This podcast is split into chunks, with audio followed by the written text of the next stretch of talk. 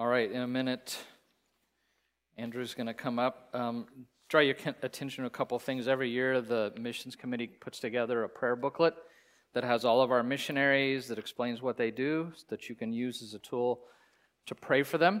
Um, if you don't have one of those, they are up at the resource table up here. That's a cool table. I'd come check it out anyways. There were a number of people over here after first service, so you'll want to get one of those. When you came in, you were given a card. Can you pull that card out? Um, can you pull that out? Because that's really important. Because what we're doing, anytime we do the missions conference, we're always asking for some kind of a response. God's always asking for a response to us in whatever He's impressing upon us. And specifically on this, this the side with the footprints, there's really four commitments that we're, we're just asking you to pray and ask God to lay in your heart. How can you get involved or be involved, or how's He asking you to be involved in His mission to the nations? And it's these four things this going, welcoming, sending, mobilizing. Um, that who knows, God through this conference may actually touch your heart and call you to be a person that goes in some form to a Jerusalem, Judea, Samaria, to the uttermost part of the world. Um, Jim, who just spoke, I mean, went to church here. We've had a, and God called him while he was here. We've had a number of people who, out of this body, who have ended up serving in some form in God's great mission. So he may be asking you to do that. Or it could just be the short term mission trip. If you have never done one of those, that will expand your heart for what God's doing among the nations so much. And every year, I three times, our Jason and the group take people to Mexico. They would love to talk to you about that. If you haven't done that, I just encourage you to think about it. So God may tap you to go in some form. He may tap you in the shoulder and say, I want you to be part of welcoming because God has brought the nations here. It's what I did for 29 years. I still do stuff with international students occasionally.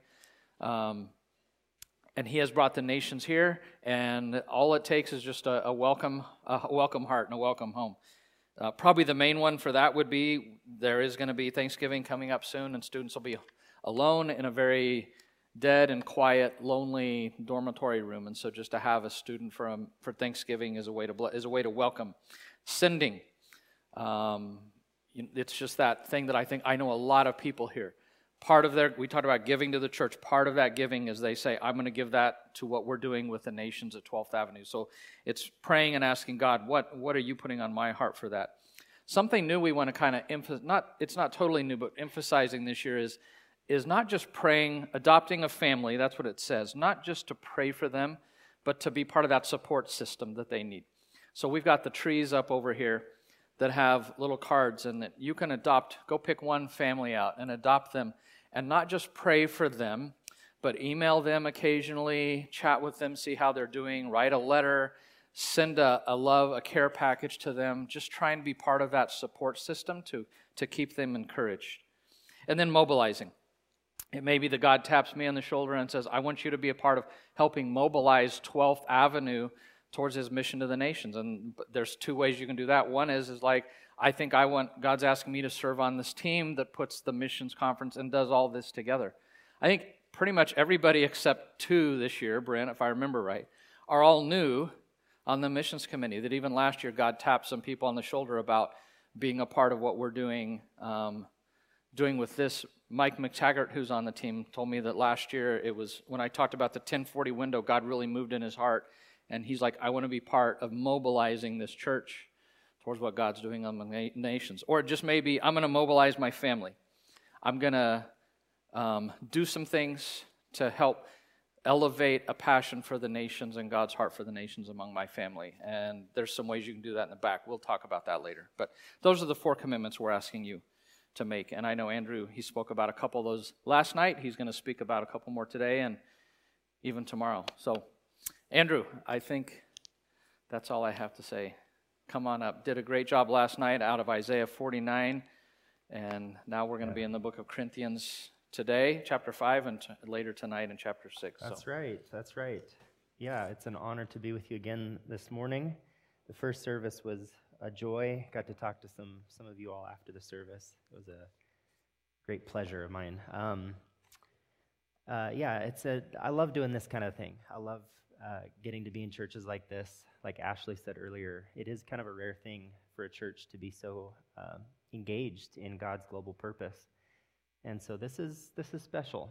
It's, uh, I, hope, I hope you recognize that, that you're a part of a church that really is special. Um, well, uh, we're kind of in the middle of a, of a coherent narrative, I guess. Uh, last night we looked at Isaiah 49, uh, one of the servant passages from Isaiah. We looked a little bit about how Isaiah is, could be talking about the Messiah. He could also be talking about a servant people who we understand as the church today, you know. Um, so we looked a little bit of that tonight. Uh, we're going to actually call back to that. If you were here last night, uh, you got kind of a, a, prep for today. But if you weren't, no worries. Uh, we're going to look at uh, this passage in Second Corinthians today, and I think it'll make sense without having that session last night. And then tonight, uh, we're going to continue on in Second Corinthians chapter 6. So, where we leave off in our sermon today, we're going to pick up later this evening. So, we do want to invite you back tonight. Um, we had a great night, like Garen said last night, and I think we're going to have a, a good time of food and fellowship and more of God's word tonight as well. So, please join us. So, where we're at, we're kind of in the middle of this. Um, if you've got your Bibles with you, I invite you to open to 2 Corinthians chapter 5. We're going to look at verses 14 through chapter 6, verse 2. And I'm going to go ahead and read our, our passage today. I'll open us in prayer, and then we'll dive right in. For the love of Christ compels us, since we have reached this conclusion if one died for all, then all died. And he died for all, so that those who live should no longer live for themselves, but for the one who died for them and was raised. From now on, then, we do not know anyone from a worldly perspective. Even if we have known Christ from a worldly perspective, yet now we no longer know him in this way. Therefore, if anyone is in Christ, he is a new creation. The old has passed away, and see, the new has come. Everything is from God, who has reconciled us to himself through Christ and has given us the ministry of reconciliation. That is, in Christ, God was reconciling the world to himself, not counting their trespasses against them. And he has committed the message of reconciliation to us. Therefore, we are ambassadors for Christ, since God is making his appeal through us. We plead on Christ's behalf be reconciled to God. He made the one who did not know sin to be sin for us so that in him we might become the righteousness of God. Working together with him, we also appeal to you. Don't receive the grace of God in vain. Now, right here at the end of our passage, Paul talks about, he, he's urging the church, don't receive this grace in vain. Now, I want us to, to hold that in the back of our mind as we look through this passage again. What kind of grace is Paul talking about here? Okay? That we might actually be able to receive in vain. Let me open us in prayer. Heavenly Father, we do thank you for our time today. We just ask that you be, would be present, that in the power of your Holy Spirit you would speak, that our hearts and our minds would be open and attentive to you, and ultimately that uh, the name of Christ would be glorified here, and that we would be uh, uh, aligned to your purpose. Lord, we pray in his precious name and for his glory. Amen. All right. Well, a few years ago, I got the opportunity to excavate in Israel. I've actually done this quite a few times now, but I've got kind of a side hustle in archaeology. It's kind of a fun side hustle. Um, and uh, a few years ago, our directors really helped me out. This was actually when I was in grad school and our directors helped me get some scholarships that allowed me to actually excavate in Israel. And so, as a thank you gift, I made these little leather keychains that I gave to our, our three directors. But Naama on the right here, I, uh, when I was putting her gift together, I kind of recycled a, an old uh, USB thumb drive box. I just put it in that. It's kind of just a, a hand me down box or whatever. It's all I had to, to put the stuff in. And so I, I, I put the keychain in there, wrapped it up, gave it to her. Well, I, I talked to her a couple of weeks later after I had, had thanked her for, for the help and uh, had given her the gift. And she said, uh, I asked her if, you know, what she thought. She goes, oh, well, I thought it was a strange gift. Why on earth would you give me a, a USB drive, you know? And so she set it on her desk and she never opened it. And I explained, oh, no, Ma, no, there's a, there's a keychain in there that I made. It, it's made out of leather, all that kind of stuff. She goes, oh, my goodness, I'll have to go back and open it. She kind of got sidetracked and, and never got around to it, but it was on her desk. And I, I think there's something in there, there's a little bit of, of what Paul is, is talking about. We've been given a gift, a grace. In fact, the, the word here is really just gift. The word grace really means a gift. And so, if Paul is urging us not to receive a gift in vain, I want to ask you has the grace that God has given you, did you leave it on the desk? Is it unopened? What, what kind of a gift is actually in there? Have you opened the box of this grace that you've been given? It can be easy for us to just assume that the, the grace Paul is talking about in this passage is saving grace. But I want to recommend to you that Paul's actually, he might be talking about a different kind of grace here. Okay? So let's, let's look at that this morning. Paul ends this passage by urging us don't receive the grace of God in vain.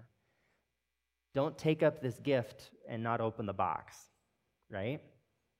So I want to ask what kind of grace is Paul trying to persuade us not to receive in vain? Well, let's look at our passage. We'll start in verse 14. Um, we're dropping in with this with this passage here we're kind of dropping into the middle of a conversation that's been unfolding between paul and the church in corinth. In fact what you and i know as first and second corinthians are actually uh, letters that are kind of in the middle of several correspondence that we know paul had with the church in corinth. So you can see i've kind of given you a table here. There was in 1 corinthians 5 9 paul actually references a previous letter that he had written to the, the church in Corinth, which they had responded to, and then that prompted him to actually write uh, the later part of 1 Corinthians.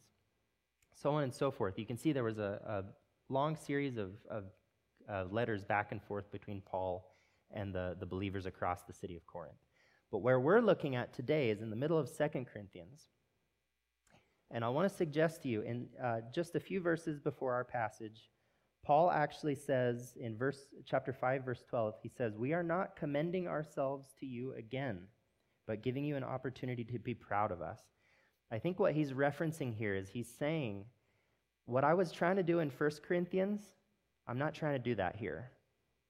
In 1 Corinthians Paul's goal was to correct some major sin issues in the church but to also defend his apostleship uh, the church in Corinth had uh, criticized Paul for some of the things that he was doing. They, they questioned his, his apostleship. And then they also seemed to falter on the gospel. They, they said they were believers, but they had some, some issues going on. And so Paul writes 1 Corinthians to address some of that, to clarify the gospel, to basically exhort them hey, you've said you've trusted in Christ as Lord and Savior. Savior. Now, you know, follow through with that. But in Second Corinthians, he's not doing that. He's doing something different here. And it's important to understand that backdrop as we look at our passage today. So let's, let's look at uh, what kind of grace this is. We'll see in verses 14 through 17 that there is a grace by which we no longer live for ourselves, but where we also live for Christ. Okay? So let's look at this. For the love of Christ compels us, since we have reached this conclusion. Now, hold on. What, what's this conclusion? We're going to look at it in a second. But he says, a love of Christ compels us. What kind of love is that? If you're a, a grammarian or a, a linguist, you might pick up on this. Is this an objective genitive or a subjective genitive? Is it a love that we have for Christ, or is it a love that Christ has for us? Well, you don't have to be a linguist, you don't have to be a Greek scholar to get what's going on here because Paul actually explains it's both of those. So let's look at this. Uh, if one died for all, then all died. And he died for all, so that those who live should no longer live for themselves, but for the one who died for them and was raised. Paul is essentially saying here there's a love that Christ has for us, so much so that he died for us. But there's also a love that we have for him, so that we no longer live for ourselves, but for him who died for us. So, what emerges here, and this is the backdrop to this whole passage, is that there's a relational cycle of love. As God loves us, we respond in proper order with love for him. Okay? So pay attention to that. That's going to undergird this whole thing. So there's a love that we have, that Christ has for us, but that we have for him, so that we no longer live for ourselves, but we live for Christ and for Christ's purpose. Well, as we move on into, uh, I'm going to skip down a few verses, but as we look in verse 18, we're also going to see that this grace not to be received in vain is a grace by which we are reconciled, but we become servants of reconciliation. Okay? So let's read verses 18. Follow along in your Bibles. Everything is from God, who has reconciled us to himself through Christ and has given the ministry of reconciliation and has given us the re- ministry of reconciliation. What's he saying here? All this is you know, he, he, before that, he talks about the new creation. The old has gone, the new has come. Essentially, what Paul is saying here is that we can't save people. Only God does that. But God was at work reconciling the world to himself through Christ. So God is the, is the only one that saves people. This is his mission before it's our mission, right? But Paul does go on to say, even though this is from God, he's the one that does it, he has given us the word, the message of reconciliation. We can't reconcile the nations to God, but we have been given the message about the one who can. Okay? So let's pick up here. Uh, that is, Paul continues to explain himself in verse 19. That is, in Christ, God was reconciling the world to him to himself, not counting their trespasses against them. And, or, or we might but, might insert but there as kind of a contrast. But he has commit, committed the message of reconciliation to us. What's Paul, Paul's conclusion? He says, Therefore, we are ambassadors for Christ. There's our, our theme for the week. We are ambassadors for Christ. It's as if God was making his appeal through us. What do ambassadors do? Ambassadors, ambassadors are given a message on behalf of somebody else, on behalf of a power much greater than they are. Our, our authority as an ambassador is derivative, but we have been entrusted with the gospel. We've been entrusted with this message of reconciliation. And so Paul goes on As these ambassadors, what do they say? We plead on Christ's behalf be reconciled to God. Now, I want to pause here for a moment. One of the awkward parts of my job is that uh, as, as pastors, as leaders, we're here to ensure that you can read your Bibles with potency. And that we do believe that the, the scriptures, the Word of God, is open and accessible to anyone. You don't have to have a seminary degree, you don't have to have Greek or Hebrew you can read this and understand what God is communicating to you. Because God is powerful to speak even beyond our human limitations. But the awkward part is that sometimes our English translations don't capture some of what's happening in the Greek here. And so your, some of your English translations might insert a direct object here. Uh, you be reconciled to God in verse 20. Well, actually, I think the Holman Christian Standard is, is, does a really good job of capturing the Greek here because there actually is no direct object in this verse. What's happening here is what's called a periphrastic participle. What does that mean? That's a fancy way to just say Paul is describing what the message of these ambassadors is. So, Paul himself is not pointing to the church in Corinth saying, hey, Corinthians, be reconciled to God. No, no, no, no. He did that in 1 Corinthians. They've sorted that out. What he's doing here is he's saying, okay, you've said you've believed this message. That means that you're ambassadors for Christ now. And as ambassadors, our message to the world, uh, since there is really no direct object here, it's, it's appropriate to supply the world uh, that he talks about God as reconciling the world to himself. Paul is basically saying our, the content of our message as an ambassador is that we urge the world be reconciled to Christ. Okay? So he goes on. He further explains that. But then, as we turn into uh, chapter 6, you know, uh, just to summarize, uh, what Paul is trying to do here is he's persuading us not to receive God's grace of global ambassadorship. He says, if you, if you uh, turn in, in chapter 6, it's kind of a, a bad chapter break here. You've got to remember, chapter and verse numberings are not divinely inspired. They were added in the medieval era. Um, but the, Paul's thought continues uh, into chapter 6 here. Verse 1, he says, Working together with him, we also appeal to you. Now, this time there actually is a direct object. So we know Paul is pointing to the church in Corinth, and he's saying, Hey, Corinthians, I'm urging you don't receive this grace in vain. And this grace, I think, from what we've seen, the flow of Paul's argument here, this grace that he's talking about is actually the grace of ambassadorship. It's not just sa- saving grace, it's sending grace.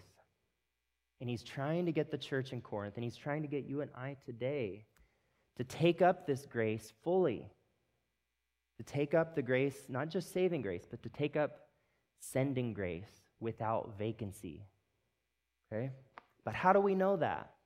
How do we know that this is the kind of grace that we've been given? Well, Paul continues.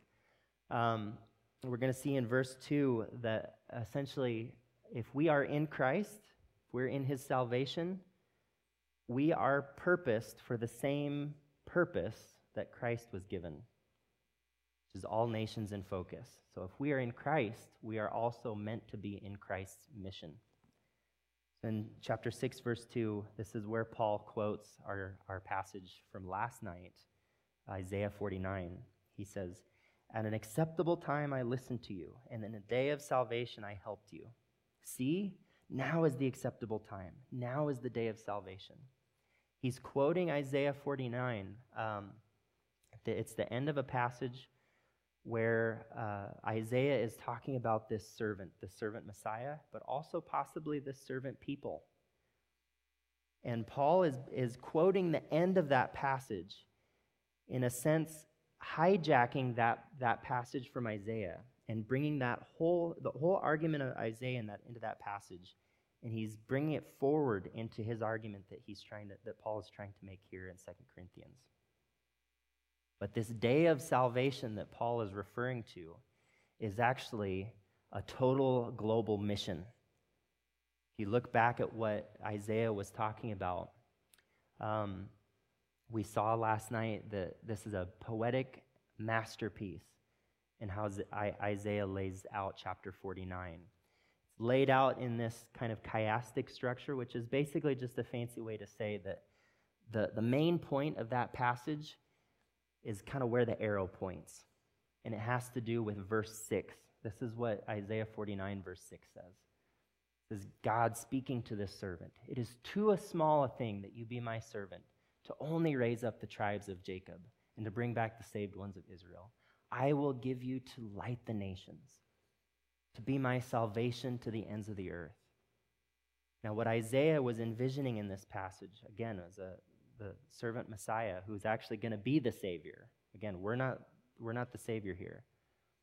But part of Isaiah, what Isaiah is envisioning, is a servant people that are sent to the nations and actually draw the nations in from the ends of the earth to be brought into this kind of salvation. This light to the nations is not just for Jesus.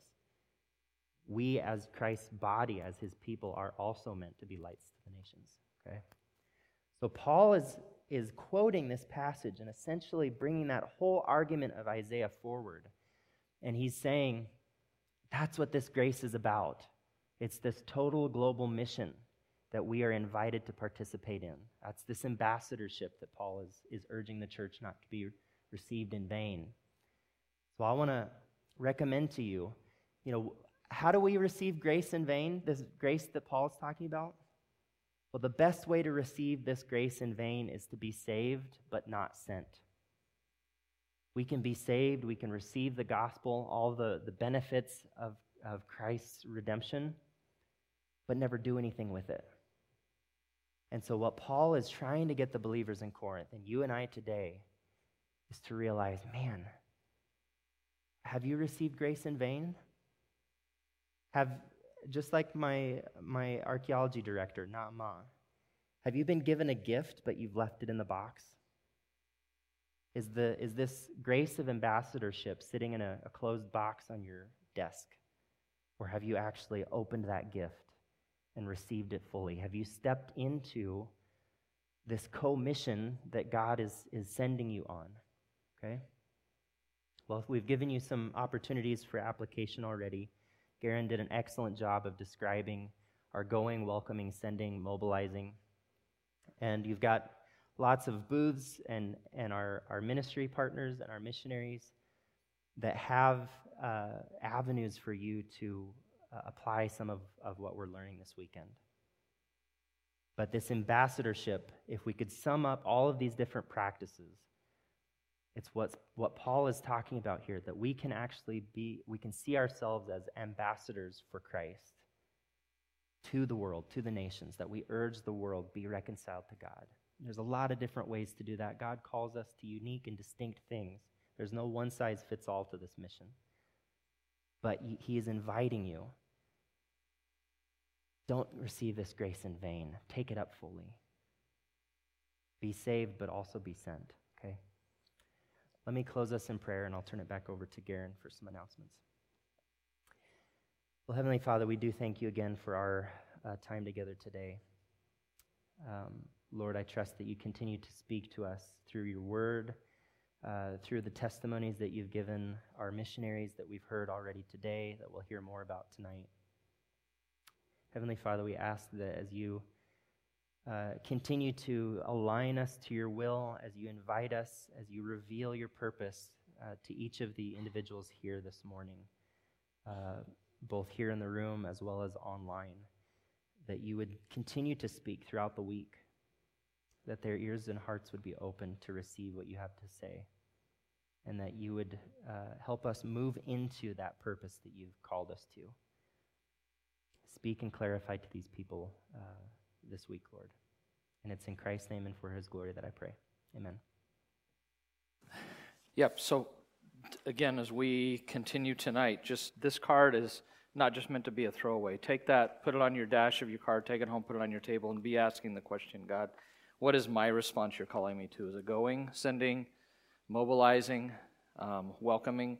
It may be more than one of those things. We're just asking everybody to commit to one. A few things for tonight or today as you leave. One, don't forget, grab the prayer booklet. They're again at the resource table. Check some of that out on your way out. Um, we are going to be having supper back here tonight at 5:30. We'd love to have you here and hear um, the rest of what Andrew's going to share from 2 Corinthians chapter 6. Uh, a reminder that the gift bags, the Navidad Con Jesus, are actually due Saturday and we're going to have this year uh, just you would between 10 11 drive up and drop them off. And those are what go to mexico for the christmas trip. And they give those out to the children. It's a really cool ministry. And just to remind you um, really think about grabbing one of these off one of these trees of a missionary family that you're not just going to commit to pray for but you're going to commit to to just stay connected in some way to encourage them. Um, so please come back tonight and one more thing for this service that's really significant because we are going to have tables up and we are going to have a meal provided by Christian Challenge, which, by the way, is how they raise one of the main ways they raise funds for their summer mission team. So, you being here and taking part of that helps them a lot. But we're going to have tables and chairs set up, and we need some help. So, if some of you, uh, people with strong backs, I still have an excuse for another month. That's what my physical therapist said, sort of. Um, anyways, I'm using it. Um, no, I'm, I'm happy to help out. I helped last night. But if some of you could stay after and help us, we're going to put some of the chairs away. We're going to bring some tables out and set up. that would be so great if you could do that. Um, so if some of you can hang out and do that. But would you stand? I want to pray. Father, thank you for um, the fact that your grace came to me, the gift of salvation came to me, and that you have given me eternal life and an eternal relationship with you. But thank you also that you gave me the grace of passing that on to others and being a part of what you're doing, not just in Emporia and Kansas, but in this nation, but globally.